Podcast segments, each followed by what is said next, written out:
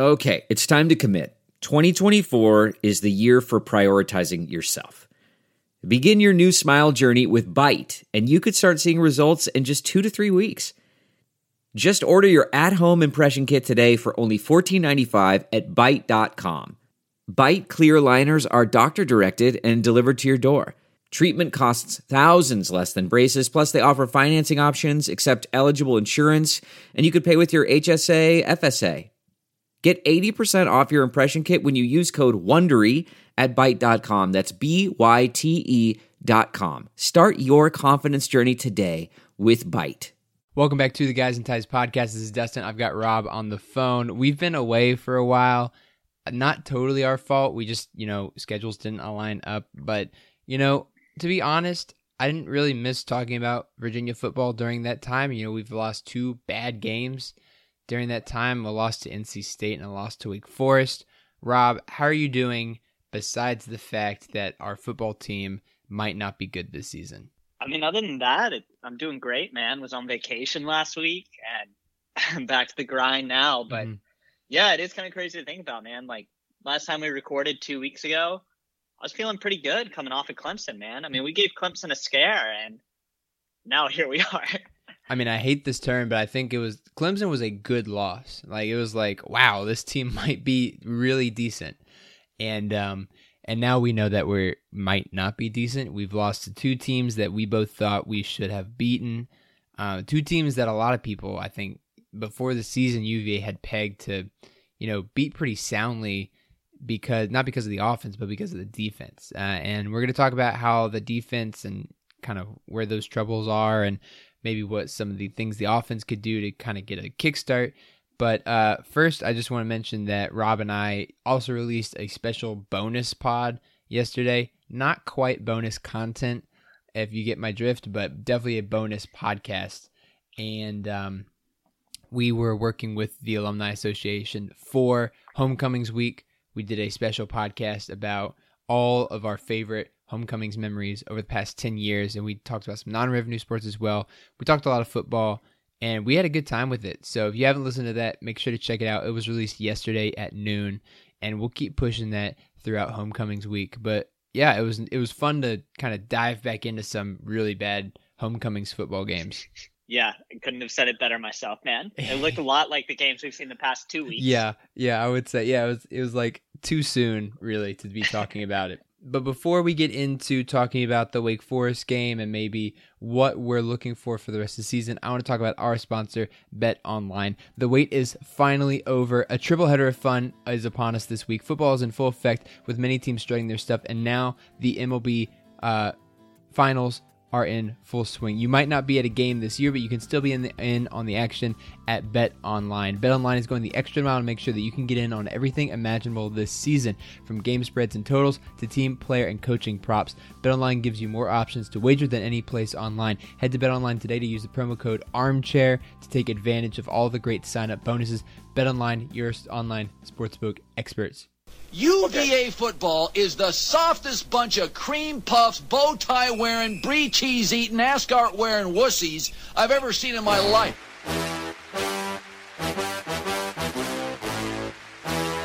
I'm gonna punch people from UVA right in the neck. They wear suits to games. That's absurd.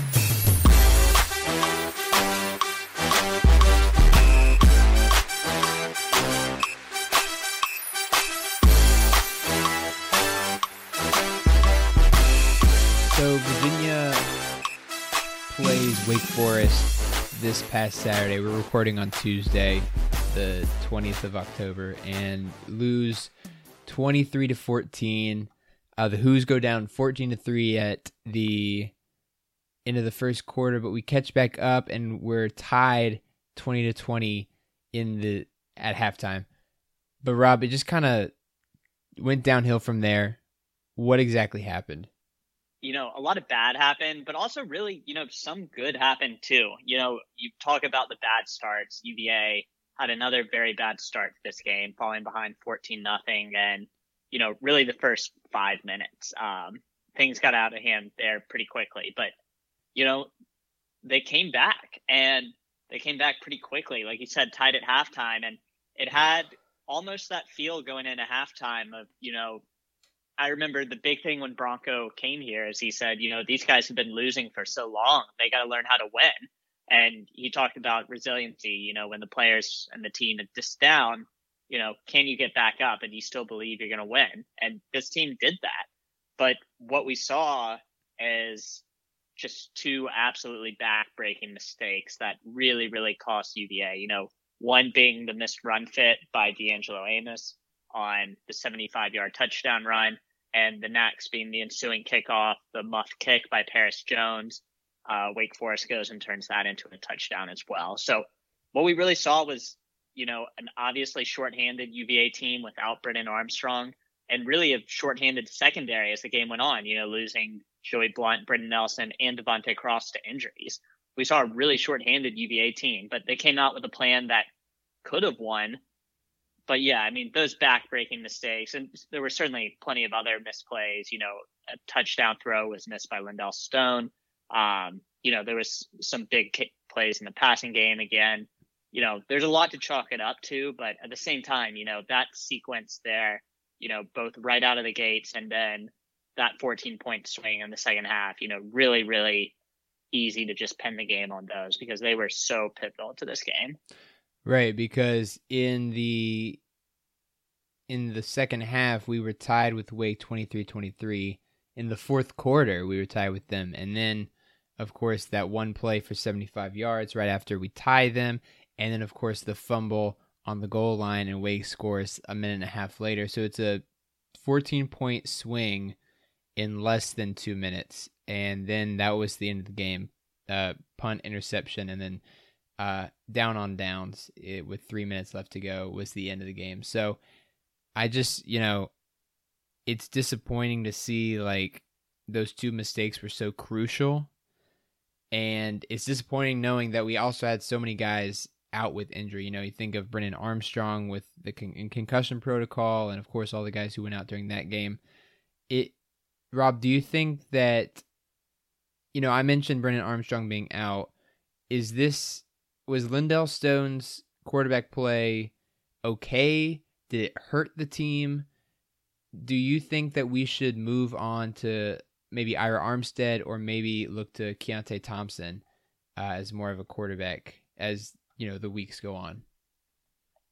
Yeah, you know, you do have to give credit where credit is due. First off, the three quarterback system actually worked pretty effectively there for a while. Uh-huh. And when Virginia was able to pick up yards on first down and keep it in second and third and manageable, you know, that rotation really worked. Where they really struggled is when the first down play was stopped for no gain and all of a sudden it's second and 10 and, you know, that kind of puts the pressure on Lindell Stone to have to complete a pass. But if first down was effective, this three quarterback rotation really worked quite well. I don't know how sustainable it is, but it worked quite well against Wake Forest.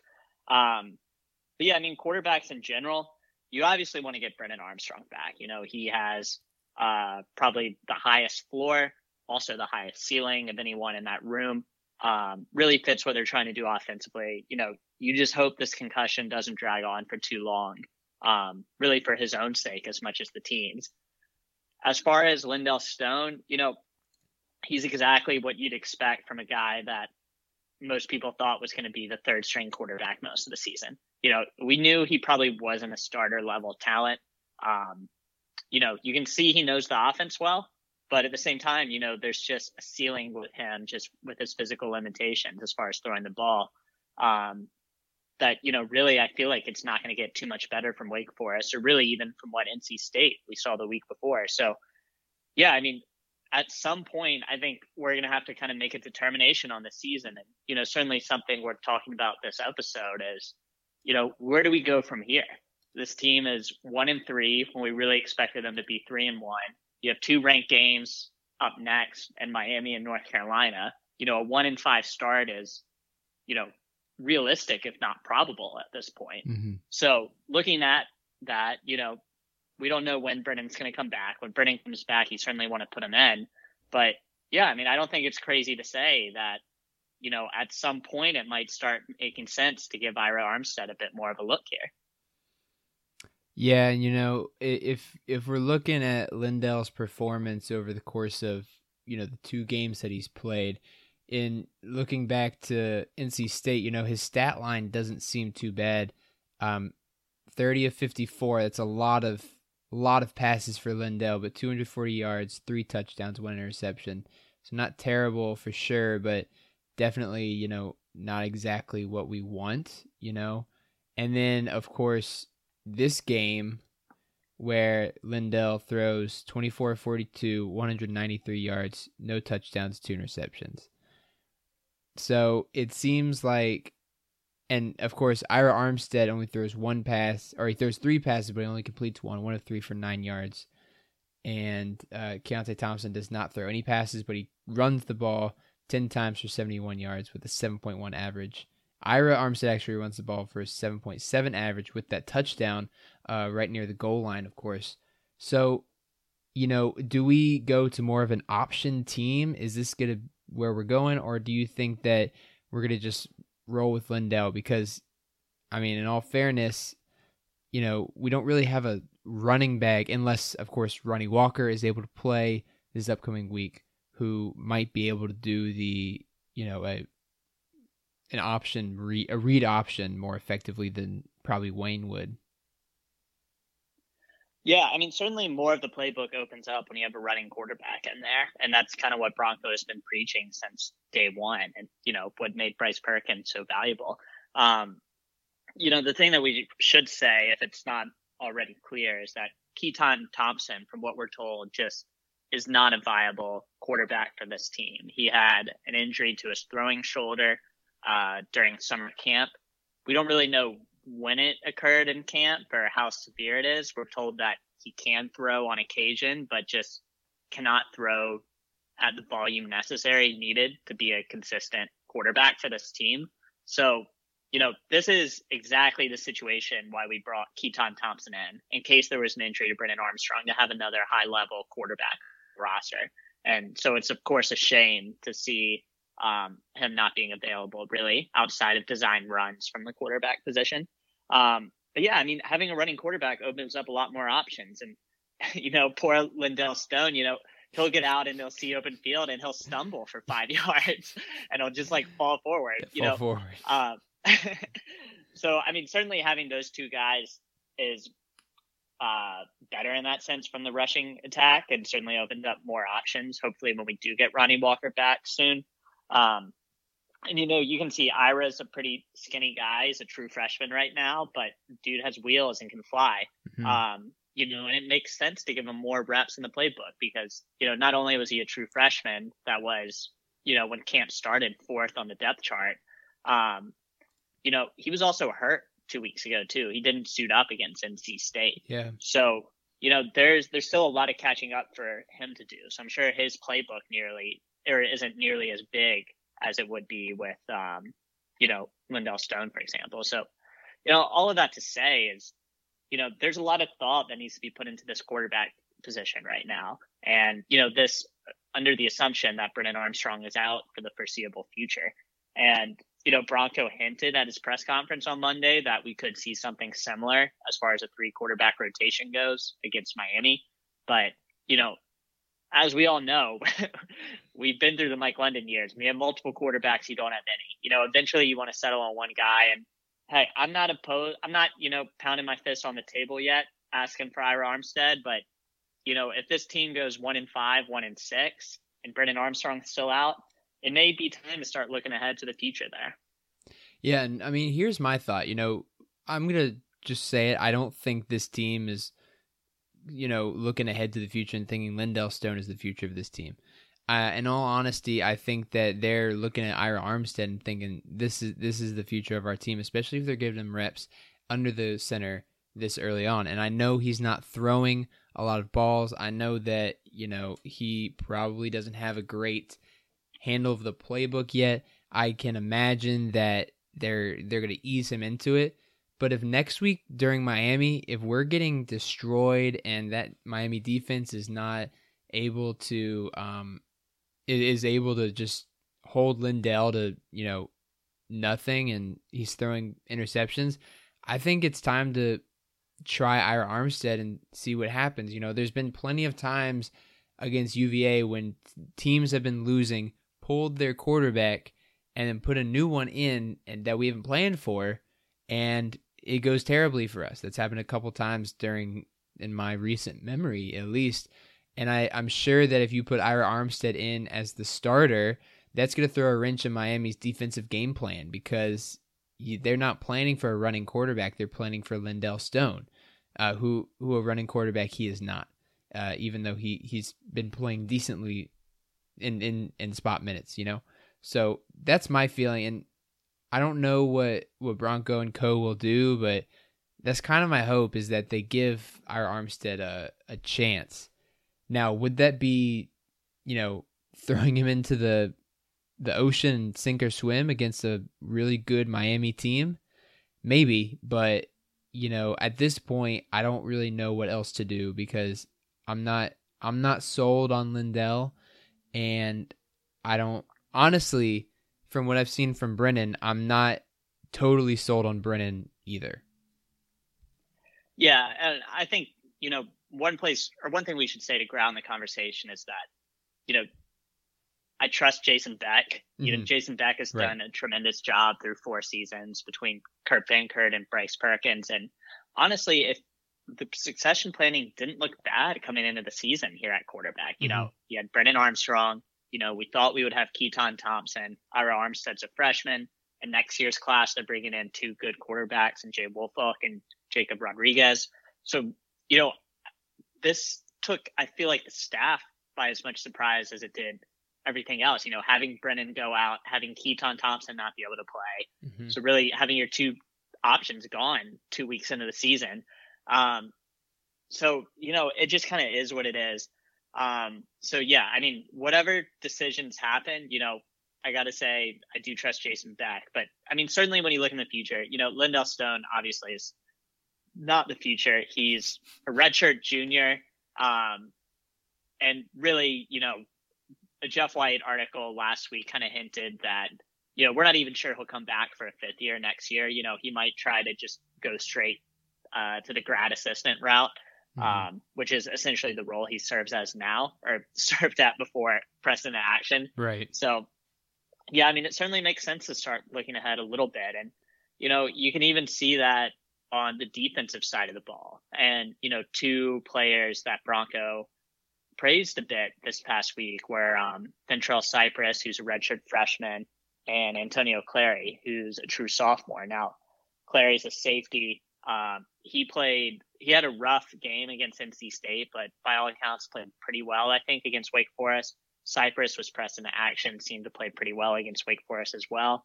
And, you know, I mean, looking at the defensive line, you've got Jahmeer Carter and Nusi Malani getting uh, a lot of snaps in there you know, Jowon Briggs is leading the team in sacks right now as the nose tackle. He's a sophomore. So, you know, I don't want to throw in the towel on the season just yet. And I can promise you the coaches, you know, they'll never say we're throwing in the towel, but at some point here, you know, depending on how the rest of the season goes, you know, especially these next two weeks and what type of progress we see, um, you know, the mindset might shift a little bit. And it's not necessarily the worst thing in the world, I'd say um, to kind of have that change in mindset, especially in a season that is just kind of marred by COVID anyway.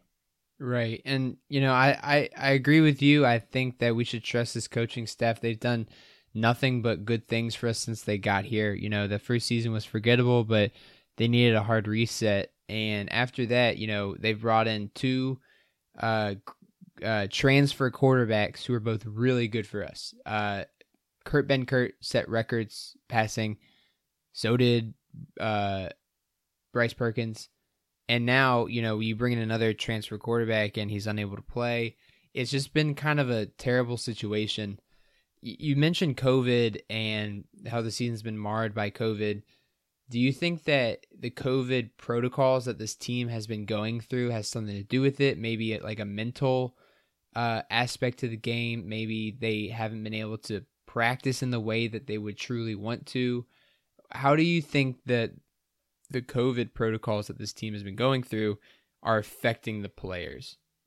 Yeah, you know, I don't think it's the protocols themselves that are hurting the players. I think what really hurt this program or this team at least is not having an off season. Yeah. You know, this is still a will over skill team. We have some talented players on this team, but top to bottom on the roster, this is still a roster made up of, you know, mostly three star recruits. Talent wise, UVA is not going to compete man for man with a lot of teams in the ACC. And that's fine. It was that way last year too, although Bryce Perkins helped overshadow that. Right. But that's how it was last year. So I think getting rid of spring practice, you know, getting rid of the summer off-season conditioning program, I think those are certainly ways we can say, or you know, in our heads try to justify a bit what's happening this year. You know, this was a team that, you know, complementary football is what Bronco preaches, and you know, it's all out of sorts right now. The depth is weird. They're giving up big plays here. You know, they're missing tackles. You know, maybe if they had a full strength and conditioning um, regimen this summer, that wouldn't be the case. You know, so I don't think any of the protocols they put in place is really doing anything. And, you know, I'm still pretty proud of the team and the way they've handled COVID and mm-hmm. taking precautions and everything. But, you know, getting rid of that development this summer, I think really hurt and spring practice as well, just because while it is a somewhat senior, um, you know, upperclassmen at least heavy team, you know, this is a will over skill program and development is what this team and what this coaching staff is about. So they certainly lost out on, you know, four or five months of that this summer. Yeah, I think that's a great point to bring up. Having not not having the uh, a true off season, and you know, if you look in all the games, it really the Duke game we I feel like we played well. The Clemson game, I feel like we also played well and we're well prepared for that. The NC State game, you know, Brennan gets hurt early on, goes out with a concussion. Lindell comes in. It, we feel kind of unprepared for that, as well as you know what for whatever reason it seemed like the defense was not super in the game. You know, it never felt like we were really mentally there for that game.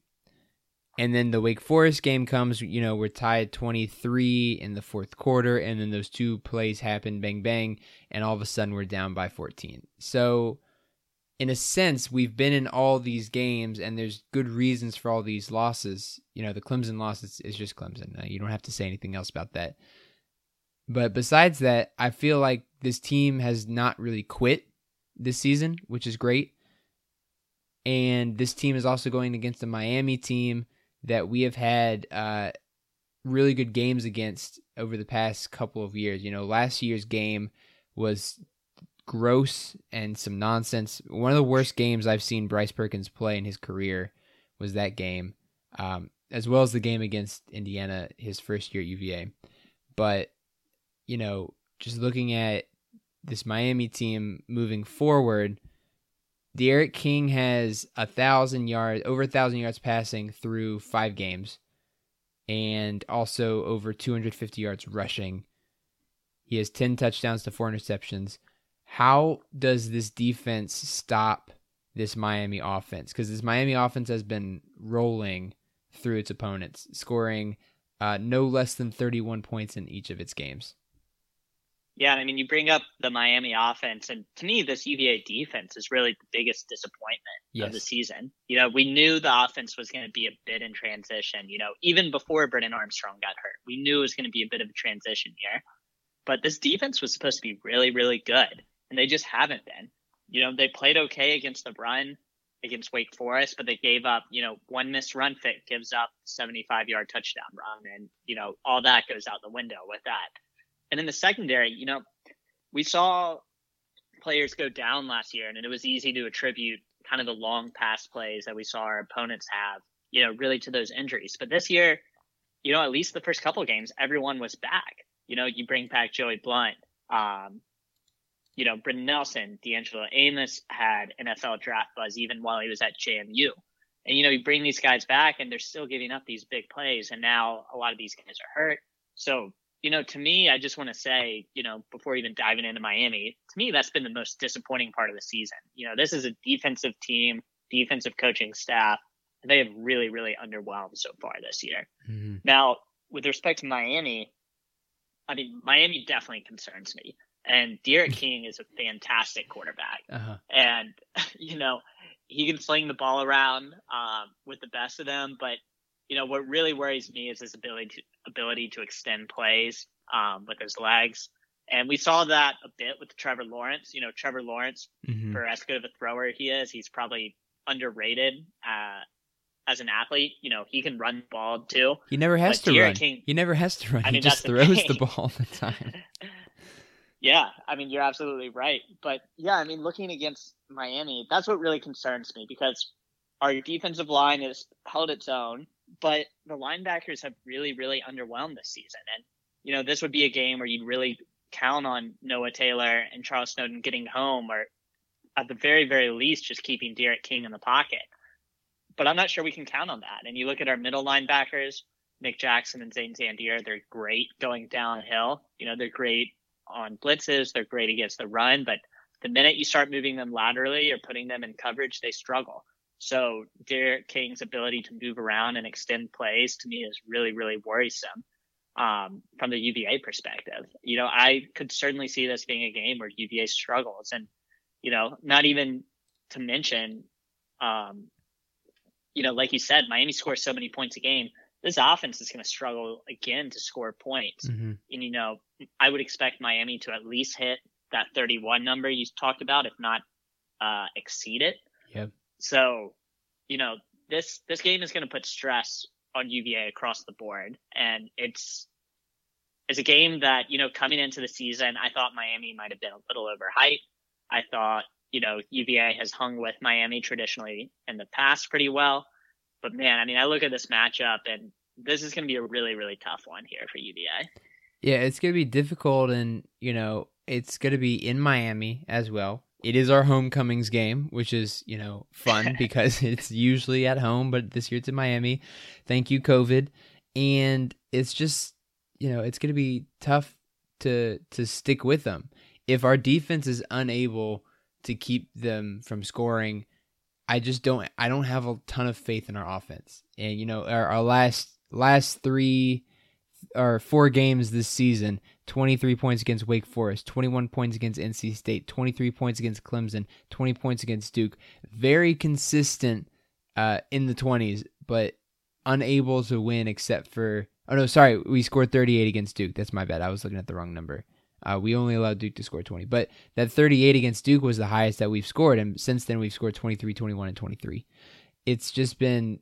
We haven't been able to score. I, I will say one of those games was against the number one team in the country with a really good defense, and in one of them, our quarterback, our starting quarterback, got injured, and the next one, our starting quarterback was still injured. There are excuses, but we got to be realistic here. Like the over, the over under for this game is set at fifty eight point five. I think that it only hits over if Miami just scores a butt ton of points. Yeah, and you know, you know, saying you got to be fair with you know the starting quarterback injuries. Well, we also have to be fair with that 38 points. You know, most of those points came off of turnovers on really short fields. Yeah. You know, UVA forced seven turnovers in that game. They've only had one turnover since in the past three games, a De'Vante Cross interception against NC State. So this defense, you know, not only are they giving up big plays, but they just haven't been forcing turnovers since that first week and that matters so much. And you know, I know we've talked about it before, but that 2018 defense was pretty stingy. But what made them so good is, you know, they forced so many turnovers between Juan Thornhill and Joey Blount. Uh, you know, Bryce Hall, even Tim Harris a bit. You know, they were getting a lot of interceptions, and this team just hasn't been. And we've been losing the turnover battle consistently since that first week. So, you know, that's that's another thing here. You know, how do you knock off a ranked team on the road, well, you would think you'd want to get some turnovers, right? Mm-hmm. But this defense just really hasn't been able to. And I mean, heck, we don't even know who's going to be available in the secondary against Miami. You know, we talked about Clary and Cypress earlier. Those two guys could be getting a lot of run for all we know against Miami. So, you know, there are just concerns across the board with this defense. And, you know, I don't think I'm being overly critical saying they really have not lived up to expectations so far. Yeah, I totally agree. Rob, bit of trivia for you. Do you know when the last time Virginia beat a ranked team on the road was? On the road. Um No, I don't. I don't either, but I just I was curious if you knew. if anyone knows that, let us know. I, yeah, I, we'll have to go back through the archives. My guess is yeah, that I mean, it's, been sure a while. it's been a while. My guess is maybe I, I'm sure I'm sure it happened during Groh. That would was be my Boise guess. State ranked when we beat them a few years ago. That would be my only guess. I don't think so. We want to get in a word from our sponsors over at Bet Online. The wait is finally over. A triple header of fun is upon us this week. Football is in full effect with many teams strutting their stuff, and the MLB finals are in full swing. You might want to not be at a game this year, but you can still be in on the action at Bet Online. Bet Online is going the extra mile to make sure that you can get in on everything imaginable this season, from game spreads and totals to team, player, and coaching props. Bet Online gives you more options to wager than any place online. Head to Bet Online today to use promo code Armchair to take advantages of the great sign-up bonuses. Bet Online, your online sportsbook experts. We are also sponsored by Manscaped. Listen up, fellas, because today we have a new Manscaped product alert. Manscaped just released the Weed Whacker nose and ear hair trimmer. Take a look in the mirror, and I guarantee you'll see hair sticking out of those holes. It's time to keep your ear and nose hair looking as nice as your clean shaven balls. Manscaped is forever changing the grooming game with their Weed Whacker. This nose and hair trimmer provides proprietary skin safe technology which helps prevent nicks, snags, and tugs in those delicate holes. The premium Manscaped Weed Whacker uses a 9,000 RPM motor powered 360 degree rotary dual blade system. Its intelligently contoured design enhances the trimming experience and it is waterproof, which makes it for easy operation and cleaning. The only nose hair trimmer on the market with a powerful and rechargeable lithium ion battery that lasts for up to 90 minutes of use. Have you ever pulled your nose hairs out with your fingers? That might hurt hurt worse than cutting your balls. Manscaped is making whacking your weeds a time to look forward to, delivering maximum confidence while providing hygiene. Yes, you will be will get a replaceable blade every three months to keep your weed whacking time clean and enjoyable. Look, fellas, 79% of partners polled admitted that long nose hair is a major turnoff. It's time to upgrade your Manscaped routine with the Weed Whacker. Get 20% off and free shipping with code armchair at manscaped.com. That's 20% off with free shipping at manscaped.com and use code armchair. What are you waiting for? Go whack your weeds. So, uh, while I was reading that amazing ad, Rob actually Googled the answer to my question, which is technically cheating in trivia. But my guess was that it was during the Groh era Rob, I don't know if you had a guess, but what is the correct answer for those out there listening? For when was the correct. last time? Sorry, when was the last time a UVA football team beat a ranked road opponent? Yeah, it was 2011 uh, against number 25 Florida State. So that was that Mike London year, that really close game. And then before that, it was 2008 um, on the road against number 18 Georgia Tech. Virginia wins with a big game from Cedric Peerman. So yeah, needless to say, it's been nine years since UVA has won a game on the road against a ranked opponent. So, yeah, I mean, certainly, certainly a tall task ahead this weekend against, you know, a pretty good Miami team. Now, if this game, you know, coming into the season, I should say at least, I felt like Virginia had a chance in this game. And if this, if this game, like you said, if you remember, we played this on the road last year. So under the normal schedule, we would have played this at home this year. Mm-hmm. So if you tell would have told me this game was at home in front of fans and you know Brennan Armstrong would have been playing, you know, kind of how we expected in the first week, uh, then you know this is a game I totally thought UVA had a chance against. Now I don't think Miami is back back necessarily. You know, Clemson kind of put an end to that, but this is a good Miami team, and you know Miami has their ebbs and flows, but you know I think this is justifiably you know a top 15, top 20 ranked Miami team. So it's it's tall order ahead for UVA, and in order to beat them, you know, you're gonna have to have someone step up. You know, it's got to be there's got to be turnovers. Someone on the defense is gonna have to make plays. On offense, you know, if Ronnie Walker can play, does he add a little bit of a dynamic ability? Or if not, you know, at the receiver position, we don't really have a ton of speed at receiver. But, you know, is there enough there to you know, at least be sound and maybe Lavel Davis get some jump balls, or maybe we can finally hit one of those tunnel screens to Billy Kemp. You know, something good is going to have to happen. And, you know, what I keep reading on the message boards and what I think carries some weight is, you know, there's just not a lot of team speed on this UVA team this year. Mm-hmm. Offensively, there's not right now at quarterback, running back, or receiver. And on defense, you know, we're not really scaring anyone with our team speed there either. So it's certainly a tall order ahead for UVA. Yeah, I agree. I think one way in which we can help our chances is by keeping our penalty yards low. You know, for the past three games, we've done pretty well with not having a lot of penalty yards. In the Clemson game, there was only one penalty for um, 15 yards, and then against NC State, there was six penalties for 56 yards. And then against uh, Wake Forest, there was only five penalties for 52 yards. So consistently, this team has been pretty good about keeping penalties down not getting a lot of penalties.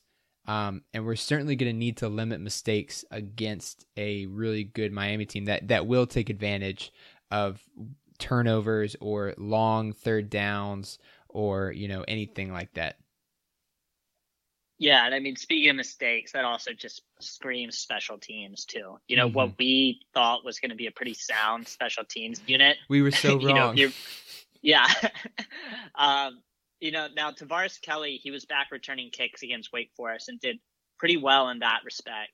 Um, and you know, I hope he stays there returning kicks. You know, it seems like he has the most big playability of anyone back there. But yeah, I mean, field goals. You know, we don't want to hate on Delaney too much, but Delaney did miss a kick that was makeable. Um, I think that ended his streak at 17 in a row field goals. So Delaney misses a kick you know, they pulled Delaney off of kickoff duties. They give Justin Dunkel the kickoff duties, and he kicks a ball out of bounds. You know, the week after Delaney kicked a kickoff out of bounds. So you have that going on. And at punt return, you know, Billy Kemp has been solid. Um, he catches everything, but he's not, he's just not as much of a threat and actually returning the ball. And, you know, I think we do have to ask ourselves at some point too, you know, how how much can Billy Kemp take on his plate? Because Billy Kemp is doing everything right now on offense. Mm-hmm. He's catching almost ten balls a game. You know, we don't want to kill this guy. so, um, you know, I think there's room to improve there. And then, of course, you know, you have the Paris Jones muffed kickoff, which really changed the game on Saturday. So, you know, talk about mistake free football. It's got to be in special teams. And you know, at least we didn't have to call any timeouts for punts this game. Thank I guess God, that's thank goodness. Up. That was killing me, killing me. The NC State game was infuriating. I mean, thank goodness I didn't have to watch the second half, but um, I I, I was busy with uh, my fiance's birthday, but. I mean that first half was infuriating. I just like you should. That's one of the things that, and that's one of the things that would have helped out during a preseason. You know, having a having a couple practices before playing a game in the summer and you know having more practices is being is knowing who is supposed to be on the field for punts being aware being active and that's something that we really have not seen from this team before is is silly mistakes like that which ultimately could have been costly you know in the NC State game it was pretty much out of hand for the entire time um, or at least it felt that way but you know having timeouts at the end of halves is really important so, you know, you want to save them and not waste them for having only 10 men on the field on a punt, you know? It's just frustrating. Very frustrating because that's something that usually doesn't happen under this Bronco coach team. Yeah, I mean, to me, the easy explanation is, you know, when those happened, it was when we had several players out due to COVID. You yeah. know, was one of those players on the punt team out with COVID, and maybe the other guy wasn't fully read in. I don't know. It's tough to say. But yeah, I mean, there's there's just been too many mistakes on special teams, and you know, worth noting that Ricky Brumfield, he used to focus exclusively on special teams. Now he's also the full time tight ends coach. That's a new change this year. You know, the past several years he was only doing special teams. So I don't know if that plays a role. It might, it might not, but it is something, you know, worth pointing out as we see these special teams struggle. Just Ricky Brumfield might not have the time to give it the attention that he used to. Right. Yeah, and I just, you know, I just hope that they can get together because I do believe in this team. I know there's talent on this team.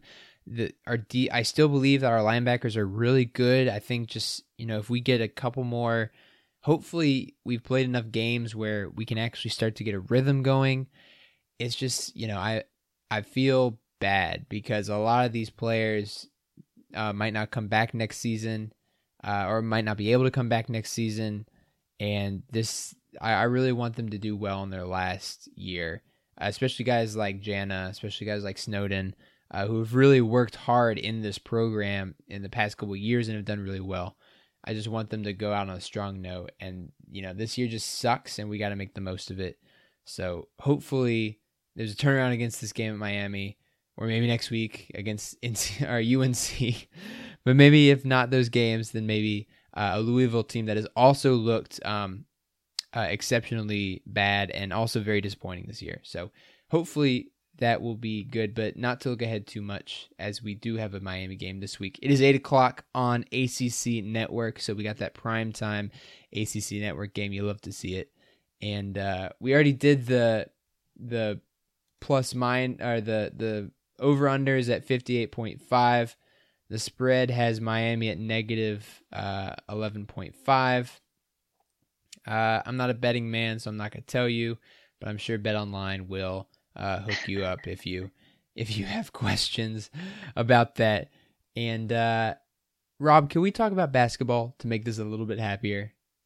I feel like Yeah, I've been you know- complaining the whole time. It's yeah. I mean, it's been certainly a rough football season, and listen, I'm never going to give up on this football team. You know, I've been to Virginia Tech games a number of years when UVA is two and nine, and you're just waiting for that 50 to 10 smackdown that's Mhm. coming. I'm not giving up on these guys, but yeah, basketball does lighten the spirits a little bit, and it's not that far away. No, it's not that far away. Basketball is uh, just around the corner. It's about a month away. Season is slated to start on November 25th. I don't know if UVA is going to be playing on the 25th, but we will certainly be playing around that time. So it'll be a happy Thanksgiving for all basketball fans, and uh, hopefully we'll just spend some time and watch a lot of good basketball. Um, a couple notes about the upcoming season, however, is that um, the the lim- number of maximum games you're allowed to have has been lowered to 27 so teams can have less games and the number of non-conference games that the ncaa is suggesting is at four. So we might see virginia have less non-conference games. Are we going to be playing in that pre in that uh season tournament early season tournament i don't know that is yet to be determined one good one piece of good news that's come out is that Jay Wright has said publicly that he is really trying to make the Virginia Villanova game still happen uh, in New York. So hopefully that will go on. And I don't think they'd have fans at that game, but it would still be really cool to see. You know, with with two really good teams. And we've talked about this before. I love playing Villanova. I think they're a great great program, uh, and I hope that we can make this game happen. So do I. I mean, I was so excited when this game got announced, and it's actually really funny. So this might change any minute. I don't know what's happening on the Virginia Sports website, but if you Google the UVA men's basketball schedule, or, or just pull that up on VirginiaSports.com, the Villanova game is the only one that's listed on the schedule. Yeah, exactly. It's listed at its previously disclosed date of December 19th, which is probably going to change. I'd be Mhm. surprised if it was in Madison Square Garden.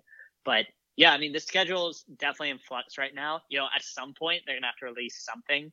But yeah, I'm really curious to see, you know, how they go. And, you know, I'm pretty confident, you know, it's going to happen. You know, we've seen football can go relatively successfully through this. I think basketball is a more manageable sport anyway, uh, with dealing with COVID. And, you know, it's just going to look different. And, you know, we see all these preseason tournaments, you know, moving out of Maui and into Nashville and, you know, doing all these different things. But, um, you know, I'm certainly on the edge of my seat and you would think the schedule is going to get released relatively soon. Yeah, it, it should be because we're about a month out. I mean, usually I feel like we, uh, and before this, we of course we knew some non-conference games, but you know the how long was the how long before the season was the football schedule released this year? Do you remember? Um, it was, I think, like a little over a month or so. Yes, or maybe a couple weeks, maybe three weeks or so. So I think we're getting close to when they'll have a schedule for us, and I'm excited to see what they decide. You know, and uh, I think it'll just be really interesting. One last thing of note for UVA basketball fans is that uh, CBS Sports picked UVA to win the ACC this year in the preseason poll.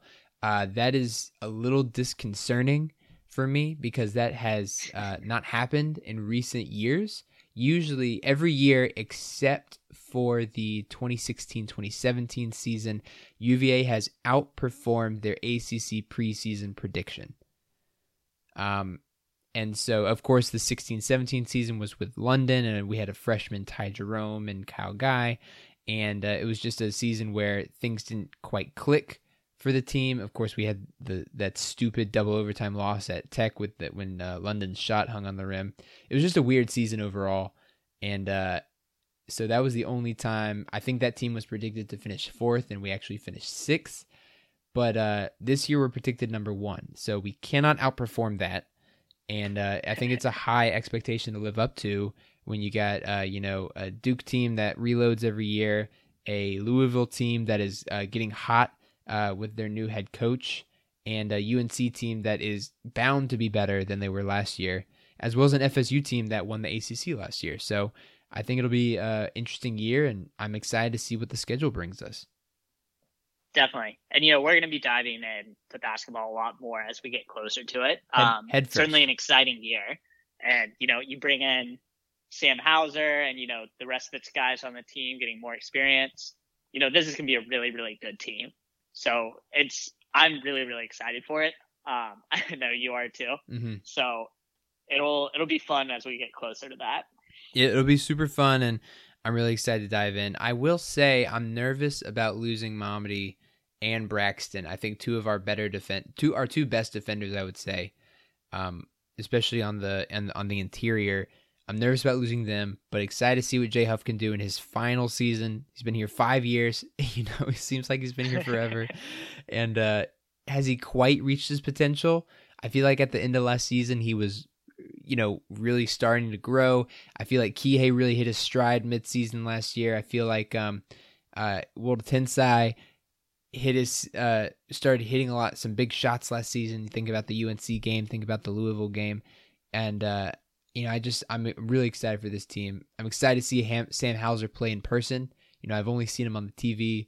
Uh, I don't. I'm not gonna. I'm not. I mean, in person, I will probably never see that because of how the season's gonna go. But I'm excited to watch him on my team instead of just on highlights. So uh, it's gonna be a great year, and uh, I'm excited to see what the schedule's gonna look like. Rob, is there anything, any last word you want to throw in about basketball, football, anything you want to mention?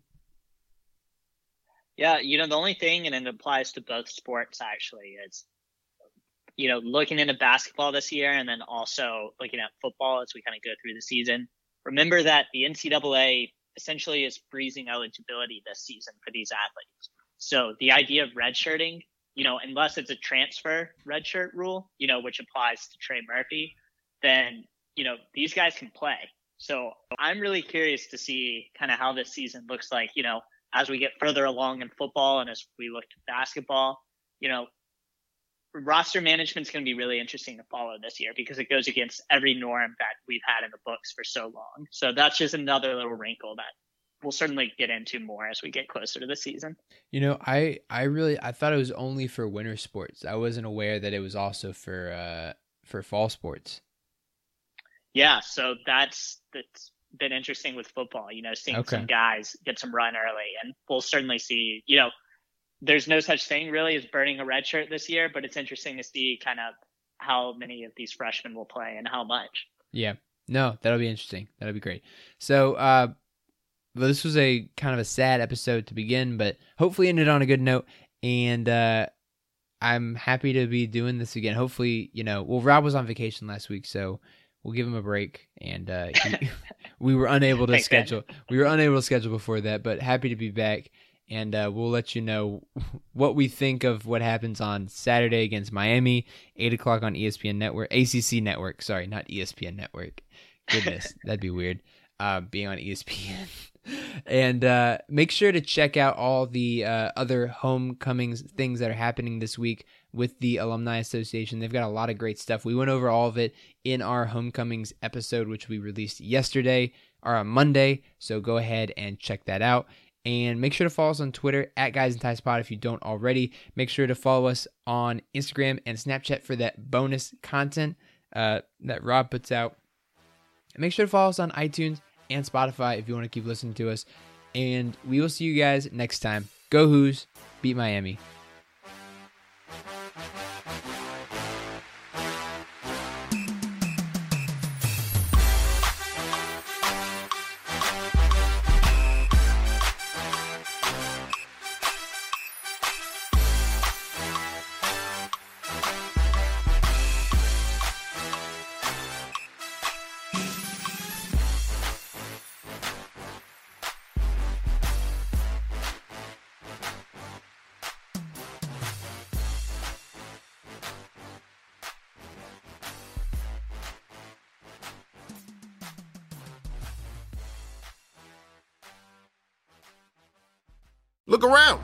Find cars like these on AutoTrader.